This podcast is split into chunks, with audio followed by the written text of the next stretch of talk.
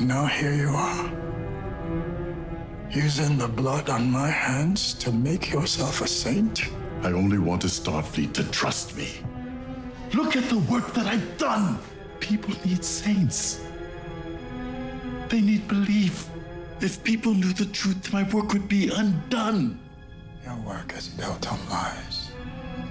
You never paid for what you did. When I was at my lowest, the Federation was there. I need it, and they need me. I have a purpose now. Why did you have to come?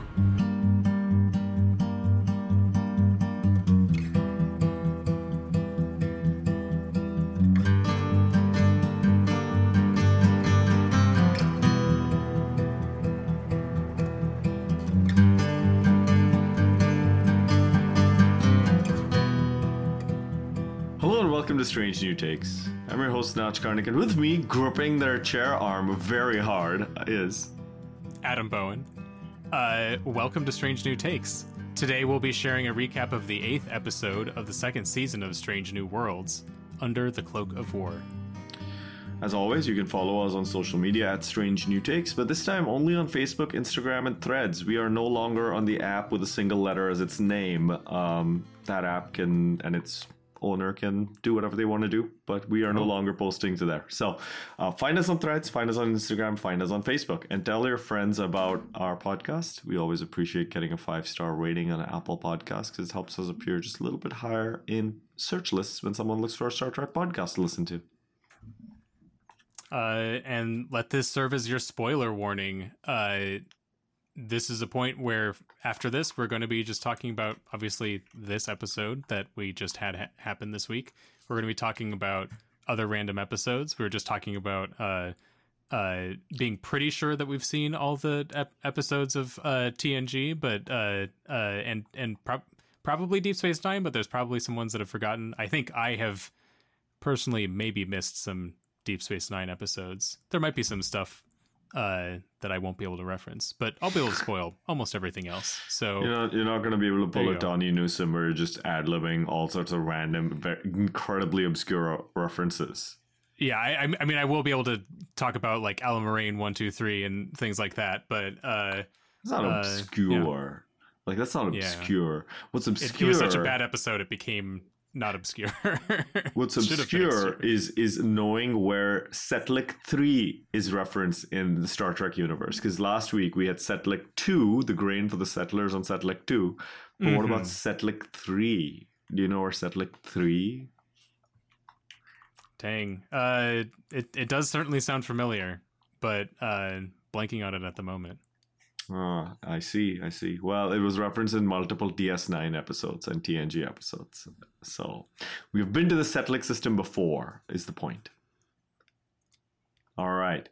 Well, uh, this week, as Adam mentioned, we're talking about the eighth episode of the second season of Strange New Worlds Under the Cloak of War. It was aired on the 27th of July, 2023. It was written by Davy Perez. It was directed by Jeff W. Byrd and the in-universe dates bounce between 2259 and 2256 all right we always start with our strange new takes adam do you have a strange new take for me Uh, yeah. Uh, so my my strange new take is uh, that I've learned the concept of diagonal depth.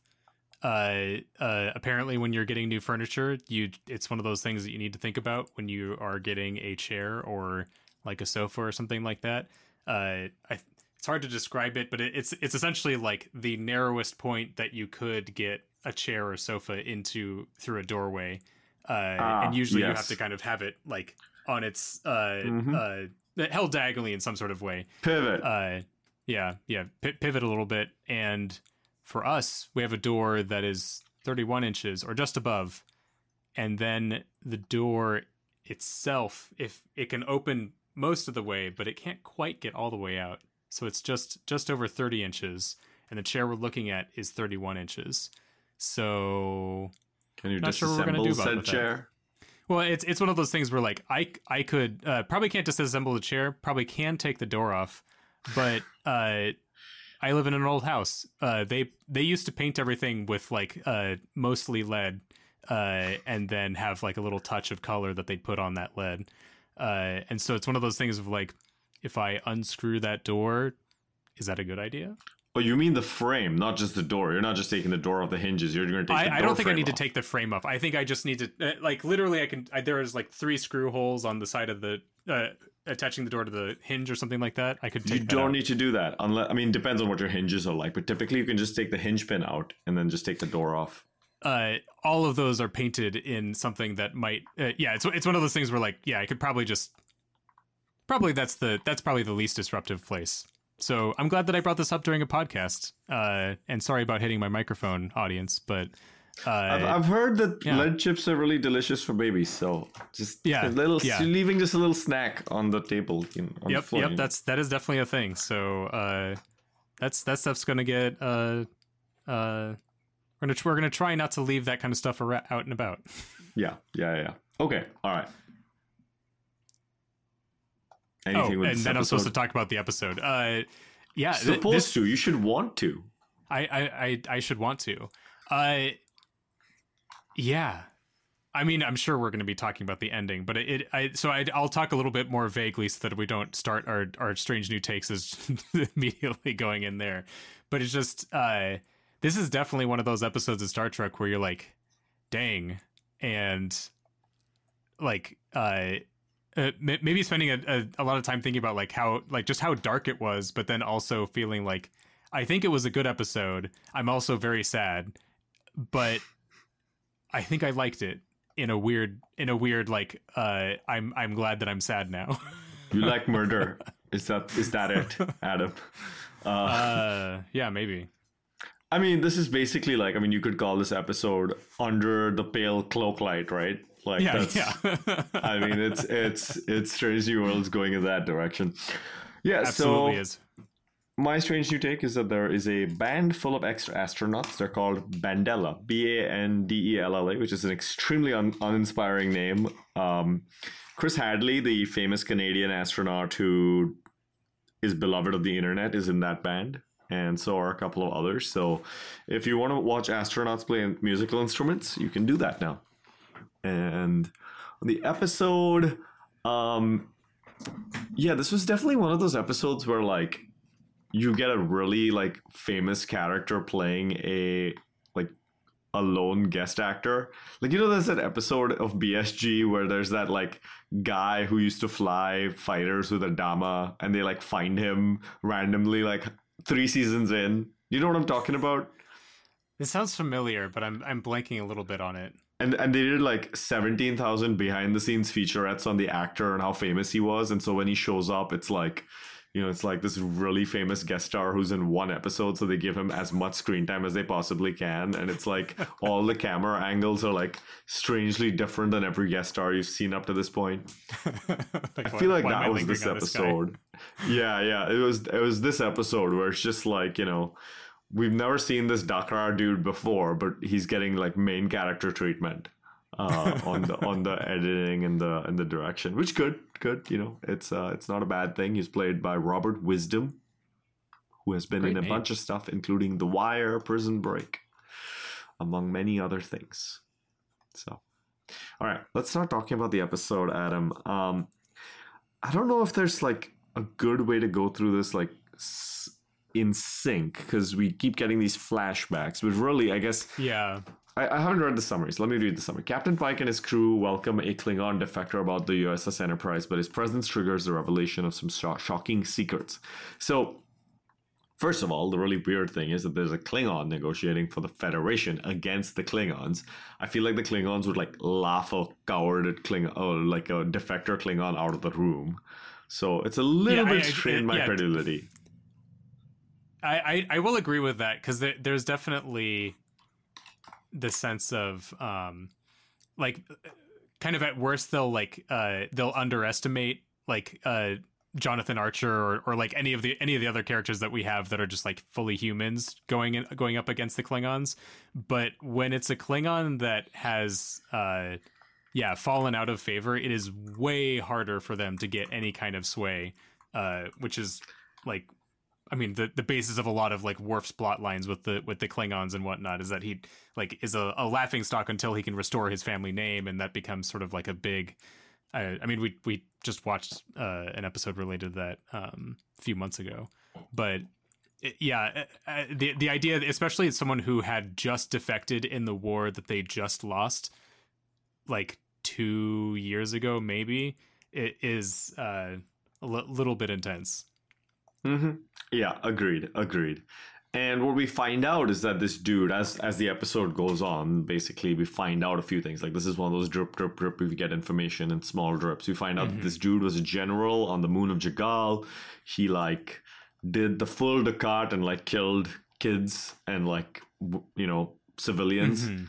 uh, and then he at the very end decided that it was wrong and decided to kill his like closest general core generals and defect heroically um, Yeah, yeah, and so so that's that's the claimed storyline and as we find out as the episode goes on nurse chapel and M'Benga first met on the moon of J'Gal at a uh, field hospital and Well, we also we, we also Yeah. saw it referenced in uh, the first episode this season where Right. uh, he he had mentioned that he was on the moon of J'Gal and uh, reference to like the the air was red with blood and stuff like that.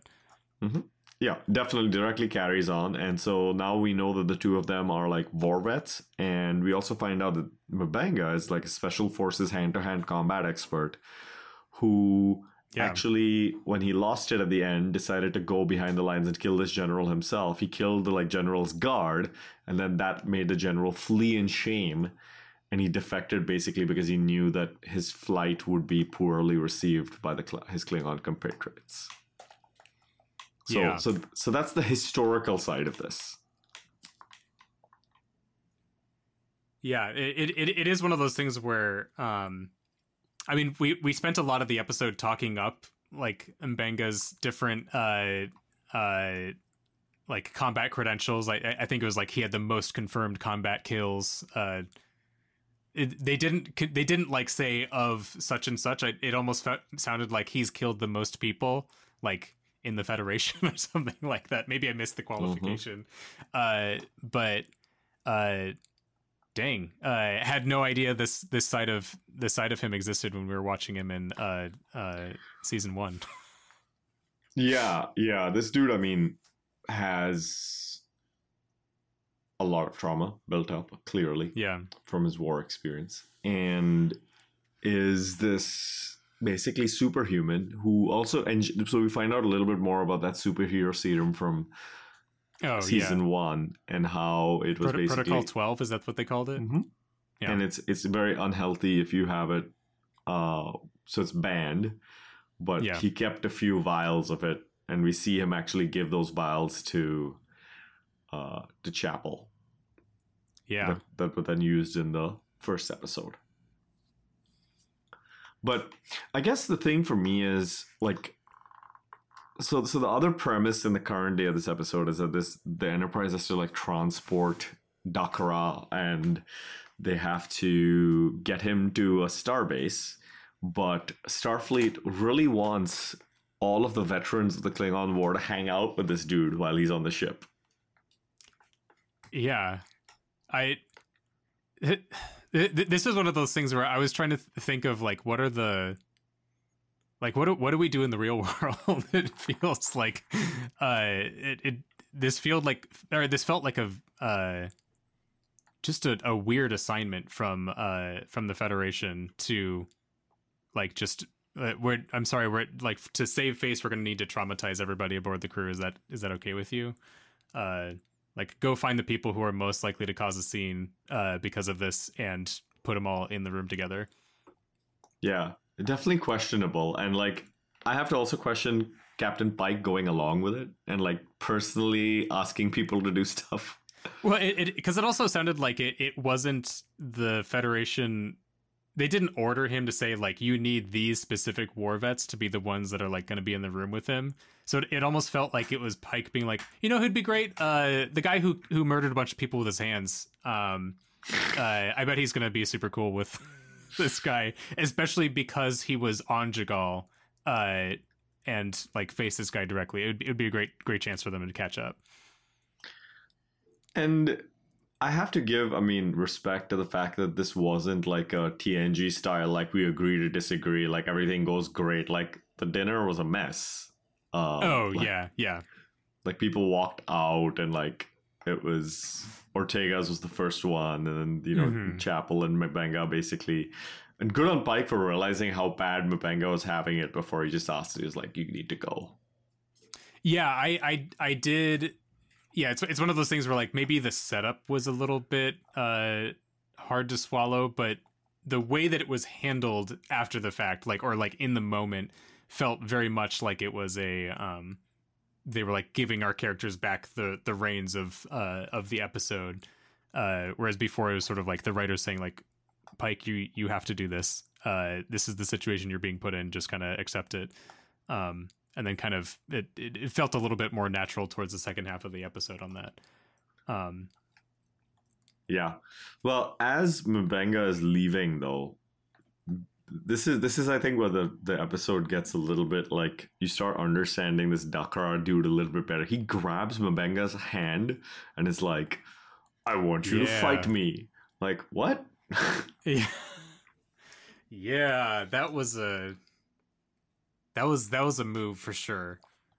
so this is where I think we start getting the like what happened at the end, how do we process it? I think this is one of those things that helps us like think about how we feel about the ending. Uh, Mhm. is like how much is Dak'Rah like pushing himself on onto like these vets and like basically completely oblivious to the effect he's having on people. Yeah, and it it, it uh, I, I, I don't know. I, I I maybe that's that's part of what was going on is like some of the setup for the episode was was on the confusing side that it uh it kept um sort of and it, I guess I suppose a lot of this could be pers- purposeful of like we they want to keep us uh uh second guessing things and like wondering exactly what's going on throughout the episode so that we can kind of have this slow reveal of his character and uh the situation that everybody is in. Um and uh this was definitely one of those like unbalancing moments that uh sort of set everything in motion. Um I, I I guess I was expecting the things to go really bad in the actual fight scene, uh, but it it almost seemed like that was like uh uh okay, and it didn't seem nearly as violent as like most of the uh like different fight scenes we've seen with Worf between uh other people uh sparring or whatnot and on the Enterprise. So I think the interesting thing though is that that is another scene where you get to like a different piece of input where we see that Dak'Rah basically can manhandle M'Benga from beginning to end. And so in the fight, M'Benga just constantly gets like defeated. Mm-hmm. Um, but definitely it's like Dak'Rah keeps pushing his buttons again, and you're like, dude, back off. Like you, you, Yeah. you don't wanna, you know,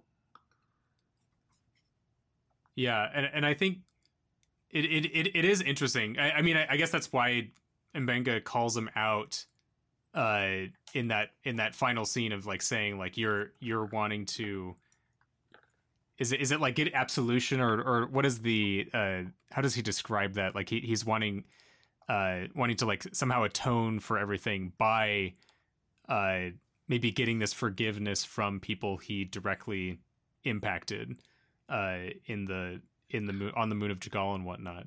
which is a Um, very un-Klingon thing, right? Like asking for forgiveness, trying to like get like Yeah, it's very So- strange. but it, it, it is one of those things like maybe of all of the all of the moments uh with with uh Dak'Rah's character that like m- maybe that does point to some change has happened in his like cultural beliefs uh i mean obviously like like you said there's the political reality of like he needs to flee he needs to go into exile from the klingons because they will probably just murder him uh Mhm. and and he is maybe too much of a coward to just like let himself be killed uh in at least in that moment uh and definitely doesn't want to like go doesn't want to go hang out with kirk on that uh frozen moon mining dilithium or whatever uh, and uh, so it's a I don't I, I don't know. It's just a um the idea that he would want forgiveness points to that he he must have had some of the federation like rubbing off on him as he gets to be kind of this like uh uh I don't know, like like like all, all of our like most heroic heroic like diplomatic uh uh people that we have in um So, in so he's basically of, like great value ambassador Spock. yeah yeah yeah uh, but um it is which I, I i guess I, I can see like them being so accepting of of like his like he has such a good story uh like he's a defected uh general who then embraces the the ideals of the federation. And so like uh he's definitely like their poster child. They want him to like negotiate this peace treaty and that peace treaty. And uh like they get to just show off how how cool he is. Um and how he yeah he's he's just the uh i i, I don't know. It's just a it, it it is a very weird um transformation that he's gone through. I i do think that there is some sort of transformation because it, it just feels very out of character for uh a klingon even one that's like rejected the empire uh i think to kind of go this full 180 Yeah, yeah, totally. Now, turning to a different thing that we've seen um, throughout the episode up to this point, which is these flashbacks. Number one, Clint Howard is now the person with the most number of years between his first and la- final, or up to this point, final guest appearance 56 years. When he, because he was the guy who played Balok, the baby, like the child. in yeah TOS. okay i was trying to figure out like who, i'm like you're you're definitely somebody and i've forgotten exactly who you were Yeah, but and, yes and he, he was also in like the DS9 episode with the riots where Mhm. Bashir and Sisko are sent back in time with Dax, and then there's the, he's he's got a bunch of other appearances. Basically, he's done he's been a Ferengi, um, but so he is there as this like medical operator, and also at this hospital, I think they did a really great job of using minimal sets and kind of using sound cues to really give us Mm. the sense of like wartime trauma that these people are feeling like that you know the whole incoming transport warning and things like that Yes. Yeah, I, th- I thought that was a really effective uh, like motif throughout the episode of having the incoming transport, where it, it's we we don't we don't know that to be something that's necessarily stressful from the rest of uh, how Star Trek deals with things, but like over the course of this episode, we very much knew that like they barely are able to handle the people that are currently there, and they need to somehow figure out how to take in like twelve more people uh, uh, as well as that situation where uh, we need to figure out like uh, uh, we need to get this guy off the pad because there are other people to take care of and and things like that. It just Yeah. uh, it, I, I was really able to feel the resource management in this um in this set of scenes in a way that's it's hard for Star Trek really to do. Like they they usually say things like uh like oh we've only got 17% shields left or or whatnot and then engineering somehow figures out how to bring them all the way back up on online or uh we only have x number of hours left and we somehow turn that into several days. Uh but they, they have to make actual choices about what resources they resources they have uh and we kind of set that up in every bit of like background world building that's happening through this. Uh uh like a uh maybe a little bit of this was uh, uh, just tongue in cheek in generations, where it was sort of like, oh, uh, torpedoes won't be delivered until Tuesday or something like that. But uh, uh, it's uh, I, I I do like when Star Trek is able to effectively give off that um, that feeling of scarcity. Yeah absolutely it just wasn't like the everybody's going home fine from this because we have unlimited resources to take care of everybody and mm-hmm. we also saw how M'Benga gets creative with the transporter, which later helps his own daughter, but we see him using that skill Yeah. in here, which then leads Yeah, I- to some tragedy at the end. Oh yeah, and and it just like a th- that was such a big moment for him where it, it you, you see you you know the kind of place that his character's in where uh like he previously told her to put her, put him in the pattern buffer that's like something he's done a whole bunch of times and then uh, there's he basically he gives her the moment to like decide for herself whether she's going to do it, and then he he'll just the moment that that that that is passed, there's no hesitation from him, him at all. He's just like he knows that the correct answer is to hit that button. And he's uh, done it before, probably. Yeah, and and maybe that was something that he had in mind even when that transport buffer situation was used before because I, I think he was he was essentially ready to let the guy die right yeah. when he landed but um and i mean of, of course way of sparing her feelings a little bit the second also they they like had us learn that a soldier's like backstory and stuff the other guy who he saves with like she has to like reach into his chest and pump his heart. Oh yeah. Uh we know that that dude's gonna end up dead. Like he's oh he's, yeah he's a red shirt. He's like been saved. He has this like really emotional conversation yeah which I, I, someone had pointed out like that they they haven't quite killed as many red shirts uh in in uh uh strange new worlds this season as as we have been uh like led to believe in most most Star Treks, but uh, definitely it was uh, they, they they were pulling out all the Arium stops for this uh, this poor soldier. So it would yeah there there was no way that he was going to survive this episode. yeah, well, um, I think I think the flashbacks do a very good job of explaining why M'Benga feels the way he does. I don't think at any mm-hmm. point any of us are like, "Oh, he seems to be having a strong reaction." It's like, okay, yeah, this makes perfect sense. And Pike's an idiot for like orchestrating a situation in which he has to like confront this dude. Mm-hmm. And I, I think at the end there. So now I think I think I think we've discussed most of everything of any substance at this point up to this up to the ending. Is mm-hmm. there anything that you want to talk about before we get to the end? Um, there's the scene with Pike and Una where Una is like, "We can take the shortcut." Yeah, I I do think that was uh that that was a pivotal moment of like uh maybe to some degree as you're watching the rest of this episode it feels like okay where they're kind of stringing us along and like forcing us into these different situations. Maybe like the lesson here is going to be that some people can reform and that we all just need to get over our differences and like uh, forgiveness is the way. It seems seems like a very like uh, gene roddenberry type uh, wrap up to the whole uh, storyline could could have been going in that direction and having Una come in and say like I found a shortcut and we don't need to deal with this guy anymore. We need like he needs to be off the ship. Uh, that that was my first hint that this wasn't going to be one of those like wrap everything up nicely uh, type mm-hmm. episodes. Mm-hmm. Um, we are going to have a, a, little bit of Picard uh, staring out at the starfields uh, uh, through the window uh, type stuff happening.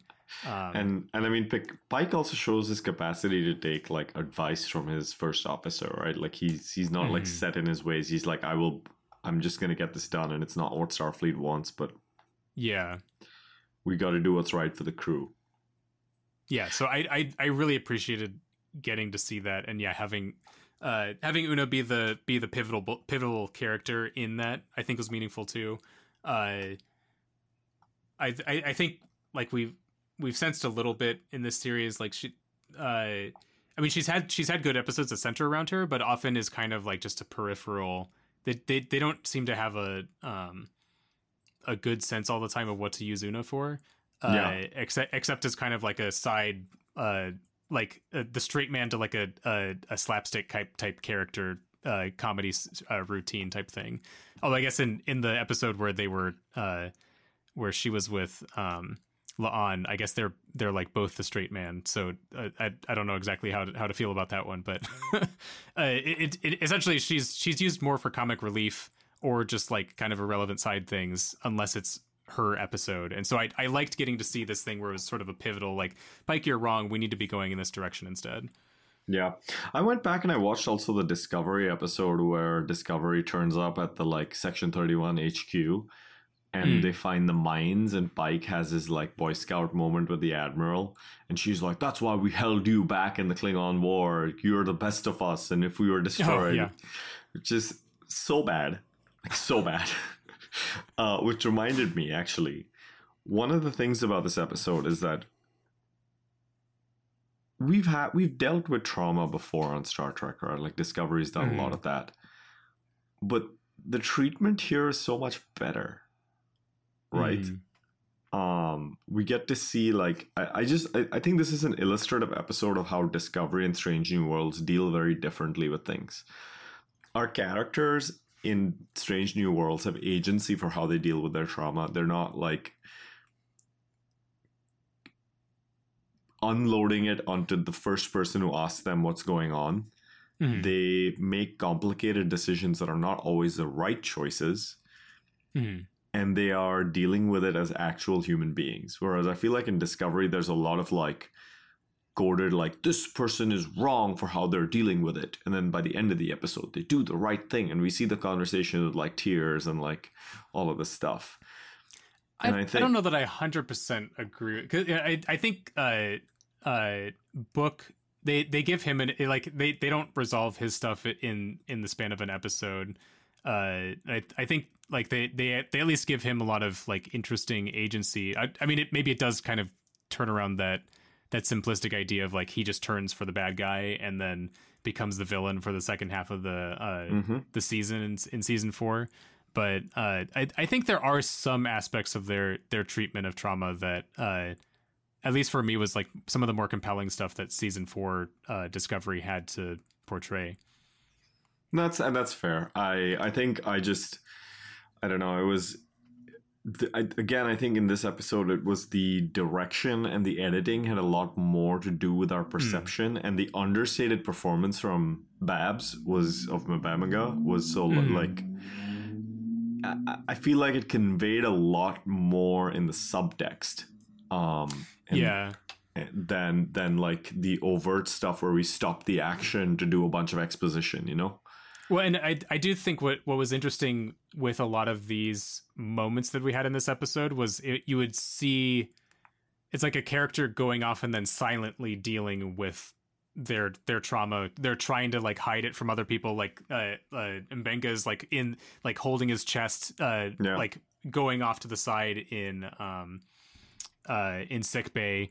Uh, we we sort of happen across uh, uh, Erica Ortegas like deciding what she's going to do outside of his quarters, like if she's gonna like try to confront him or, or kick his ass, or I, I don't even I don't I have no idea what her plan was, uh, but I I think that um, it it was interesting getting to see those moments where they just they weren't buttoned up and kind of didn't have any idea of what to do and like you said it it turned disastrous uh Yeah. and they yeah like the it it, it didn't uh yeah it, we- we we allowed the characters to just kind of fumble and make mistakes all over each other which was um led to uh, some interesting scenes and that's what I meant by agencies. Like, I don't, I Mm-hmm. don't mean that as necessarily a good thing, but like we as human beings have the right to Yeah. make the wrong choices, right? Like, yeah so. 100% So I think I, I, I just want to call out that this this episode does a really interesting job of dealing with war, which is a theme that Discovery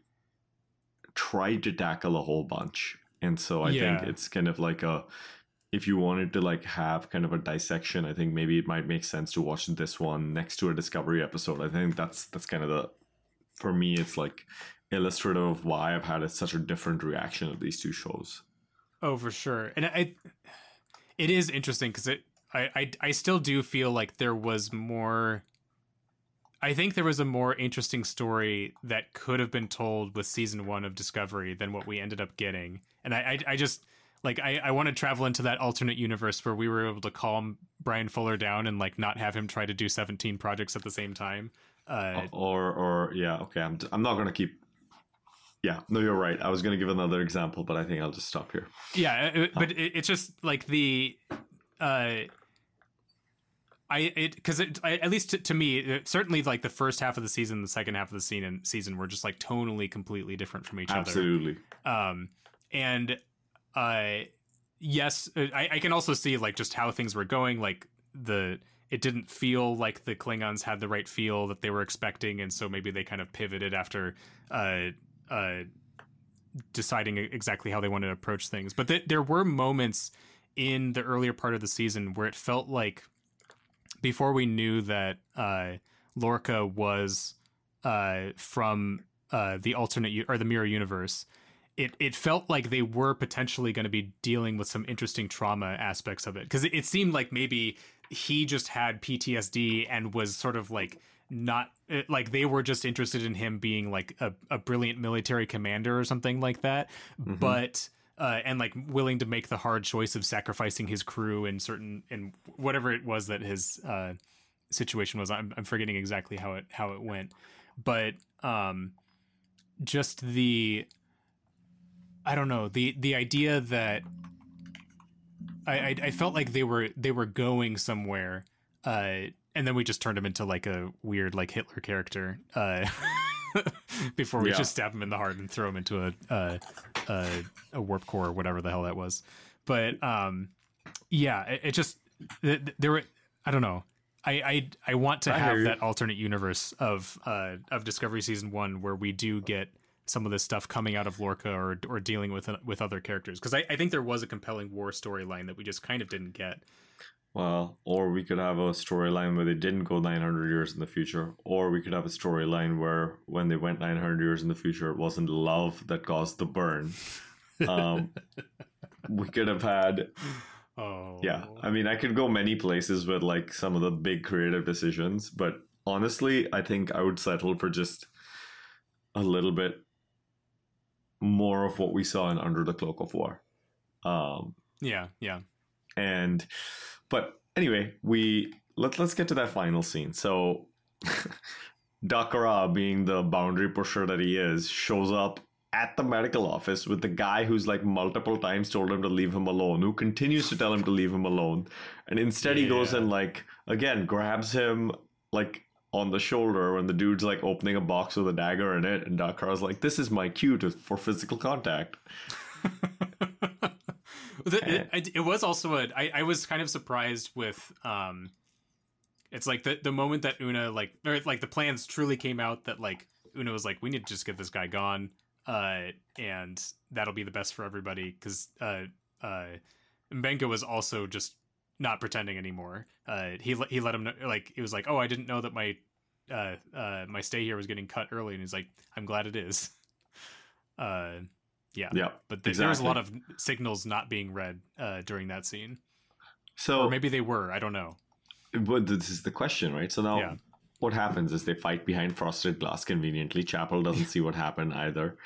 And Dak'Rah ends up with a knife in his heart that conveniently has the blood of other Klingons on it. So you can claim that it was Dak'Rah who um, pulled the knife, as M'Benga does, to exonerate mm-hmm. himself. Also, Dak'Rah finds out that M'Benga was the guy who killed all the people. So M'Benga knows the secret that could like ruin Dak'Rah's entire career.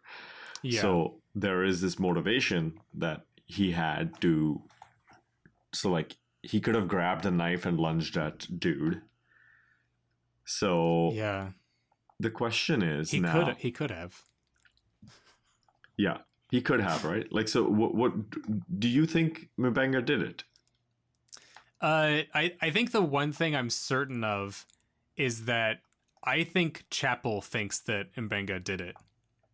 I uh, like the w- the way that she comes into the room and then like later in la- later in telling the story to Pike, how she's like I saw the whole thing. She did not see anything. Uh, I think she is, and she, I don't know the way that she's portraying it. Uh, uh, at least like how I'm like reading the actress uh, playing the scene or whatever. It it it feels like her interpretation is that Christine Chapel thinks that he did it and is lying for him uh, to Pike uh, and La'an, and like that's how it's how it's going. And then La'an is sort of like piecing things together and be like, mm, it looks like through the the readings, like yeah, totally that that story fits. We're we're good. I, I, think I'm still a little uncertain about whether like exactly what happened. I don't think that this was a uh I don't think that um Dak'Rah pulled the knife. Uh I think M'Benga pulled pulled the knife. Whether it was then sort of a tussle over the knife and then stabbing himself in the heart or exactly what happened there, but it, it um I don't I don't know. Yeah. How have, have do you do you have a solid feeling yourself? I I'm on the M'Benga did it page, but Yeah. there are a considerable number of people online in the forums who don't think he did it. So I think this effect this episode has been effective in like the fog of war. It just polarized Mhm. people so much that we we like made up our minds. There's very few people who are like, I don't know. Yeah. Um, so very much in the like, you know, choose your own adventure uh type.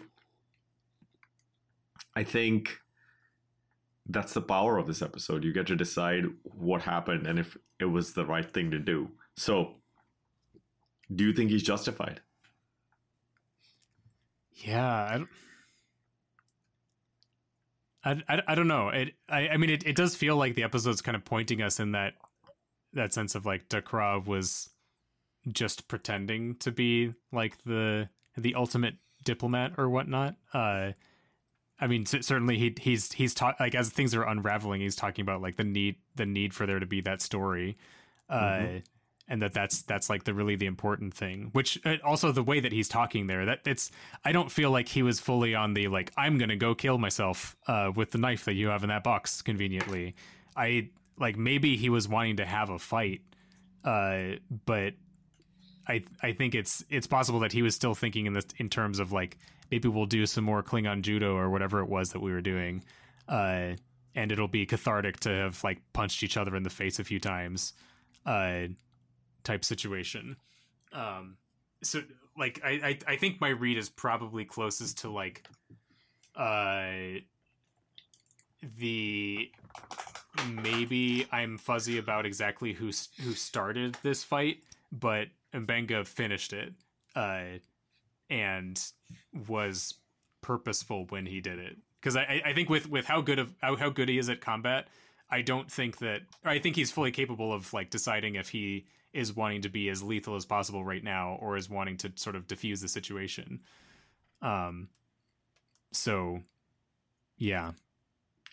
So, I think for me, this is exactly the reason why we don't make victims the judges in our courts, right? Mm-hmm. It's very easy to push humans over the edge and beyond reason. So, I think justified is a very strong word, but I understand why M'Benga had the reaction he did. And it's kind of shitty that he was placed in a position where he Yeah. had to kind of do that. It's very easy for us to be like, well, if, if I was in his place, I would not make this choice. You don't know that. You didn't. Oh, you didn't. yeah. You didn't. You didn't live the life he led, and so Well, to, I- to some degree, it, it feels like predictable that, uh, like, this is why it was a bad idea for Pike and Starfleet to be like, let's put this guy in with a bunch of our our our war veterans, especially the one who's killed the most people with his hands. right and and so i i don't know who started it like it's very difficult for me to tell like i haven't gone back and watched it to see like who what what the Mhm. what i think from what's there but like i can fully believe that M'Benga started it where he was just like enough is enough you have now crossed the line sir and he was just like i will finish what i started Mhm. and I don't like the lack of due process. I don't like the the you know the way it ended. But at the end of the day, do I think am I happy that M'Benga is able to point to a different explanation? Happy is too strong a word, but I I don't have a problem with it. Uh, much like I don't really have a problem with what Sisko did in, in the Pale Moonlight, right? Uh, and got away with it, or Garak in that episode. I, I I guess that that brings brings me to the question of like, do you think he's going to get away with it? Yeah. Uh, well, it, I I because I I do feel like we're we're close to. Uh, is is the next episode the penultimate episode of the season? Well, Um, yeah, it's the musical episode. It's going to be a musical courtroom drama. Yeah, yeah. Uh, and we'll we'll execute M'Benga, and that's Yeah, Uh, exactly. that, that'll be the conclusion of the musical. Um, I I, I think part of me like I could see this being the the route to us having a different CMO on the Enterprise. Um, it's which I. I, I- can see that being like a compelling thing that we kind of want to move the story closer to what we end up seeing in the original series or or whatnot. I think technically there's that um, that old white guy that's not McCoy. That's the doctor uh, that's supposed to be in between. because I I think there's a uh, McCoy doesn't show up for a few episodes in the original series, um, so I, I don't know if uh if we're if we're gonna get introduced potentially to like whoever the hell that guy was, um, instead of McCoy.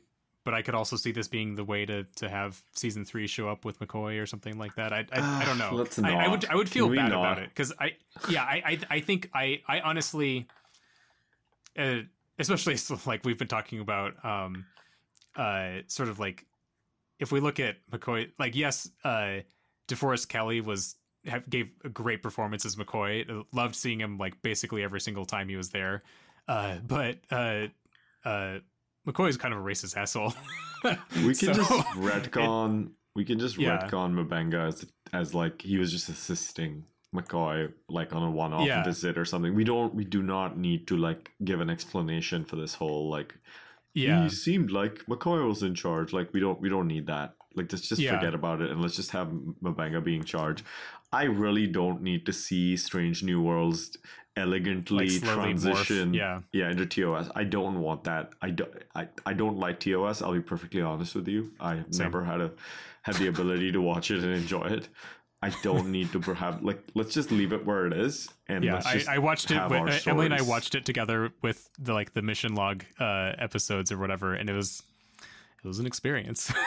yeah, I've I've tried doing a watch through and I just can't. Like it's Yeah. it's not necessary for me. So I don't know. I think M'Benga gets away with it. I don't think. I think this is just one of those things like in the Pale Moonlight where it's like it's a Mhm. great episode, but let's not. I don't. I don't see the need to have to revisit it in a very deep way in the future. Uh, I Well, do see the need again, to we- have M'Benga heal. Yeah. I, I I think it there is a um there is also the possibility of like we thought that maybe Una going to like there there was a situation where like they could have decided okay Una goes to prison and that's going to lead to us like hiring Kirk somehow uh or like maybe he'll he'll be the first officer of the of the Enterprise or like that uh will make Spock the first officer of the Enterprise and she'll just go kind of be off in prison uh so I, I think was like potential for some of that misdirection from season one into season two. I think similarly that we could be seeing that here, where we're like, oh, well, is this going to be where we introduce McCoy, and maybe they'll have like a couple episodes dealing with it next season, uh, if there is sort of like the cliffhanger moment. But it doesn't mean that we're not going to still just get back to having M'Benga as the CMO. Yeah, yeah, totally, totally. Well, we shall see what happens. I um, I think this episode was effective at what it wanted to do, and I'm not sure I want to see it kind of get revisited and have to dilute its legacy with some sort of. I think of that's fair. you know, in the future. Like in the Pale Moonlight, you, you would be like giving Sisko a courtroom episode in as a follow up. Uh, yeah, that would have been the absolute worst. like the best part, especially like with with in the pale moonlight, like they wrap the bow on it where like he deletes the log. Like there, there's no expectation that's that's ever like uncovered and found out later. Like they But- they wrapped it up. Maybe we'll get a wink from Garak at some point, And- but and also he's a as the- spy, so he's probably not going to wink at, wink at us about it. We we as the viewers get to decide what happens, right? Yeah, We don't we don't get a, a the the executive producer of the show telling us how to feel about it. Mhm. And I think that's the power of these episodes is that we have to like explore the morality and the philosophy on our own Mhm. and make up our own minds and we can continue having this discussion 30 years from now rather than have it be like a nice bow on top M'Benga got demoted because of it so it was wrong. Uh, Yeah. or whatever. Like we get to we get to have and I feel like that's that's very powerful for Star Trek rather than like you know um, yeah i i, I think uh it, if if we're comparing it directly to in the pale moonlight i feel much more unequivocally that like uh at least in the light of because it worked out i'm uh very comfortable saying good job Sisko uh with with that whole whole episode. With this one i don't i don't know that there's like sort of the maybe this gets at your justification question of like uh Sisko could have ruined absolutely everything. Could have brought the Romulans in the war against the Federation, and and like that would have been the end uh, because of what he did in that episode. Um, so it, maybe it's like it wasn't a wise choice, but it, sort of like it worked out in the end. Um, in this episode, I don't I don't know that there's that sort of like obvious wider justification uh, for um, that we can point at for for M'Benga. It's it's sort of like a maybe he prevented a charlatan from getting a lot of like diplomacy praise. Um, but Well- I, I don't I don't know that there was like there that there were a lot of, a lot of people helped or a war averted or things like that. You could you could say that it basically like if if the truth had become known that Mhm. this dude had not actually defected, that it might have jeopardized the peace talks and the peace. That's fair. So there's there is that implication, but I think this is why because it wasn't like super clear. This is why this episode for me in the Strange New ratings, I'm going to stick my neck out and give this a nine out of ten, not a ten out of ten, because I didn't think they brought us fully along to the right. And I think Yeah. they could have done a little bit better of a job explaining why Dak'Rah is like trying to like ball up M'Benga or like Mhm. what the consequences truly are of like Mhm. if if Dak'Rah dies. And it could have been something as simple as like the Enterprise is escorting the ambassador because there have been threats against his life and as we know if he dies like you know there could have been like yeah, some yeah.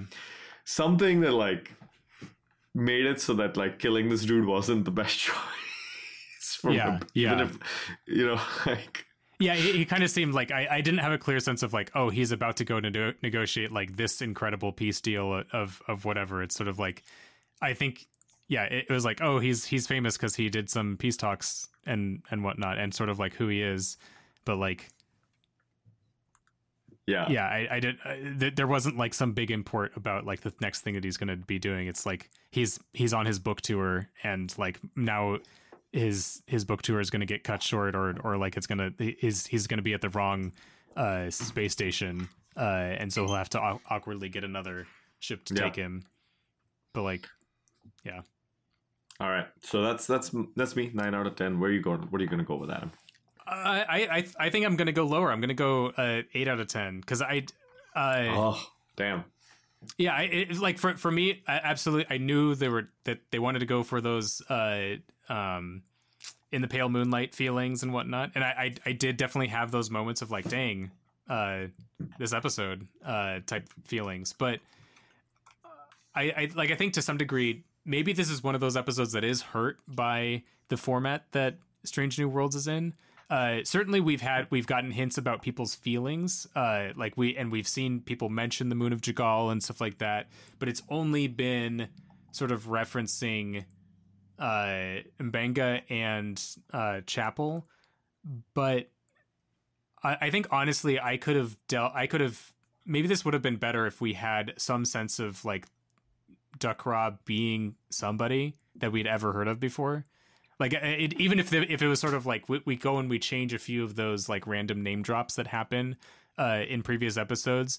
If it's if instead we also hear about like this defector general that had uh, done something, and we, maybe we hear about him in the end of season one. We hear like Mm. three episodes ago. We see it. We hear him here here, and we see like oh he he negotiated something with the Triticale shipment or whatever. Um, like I, I I could feel like I like maybe that could have set things up a little bit better. But as as it is, it felt a little bit too much like our characters are getting like the writers just needed to set things up and like tell the tell the characters to shut up for a moment. Like you you need to all be in the same room so that we can have this moment. Um, and then uh we need to just like have the camera shot be behind frosted glass so that we have mystery added to the episode.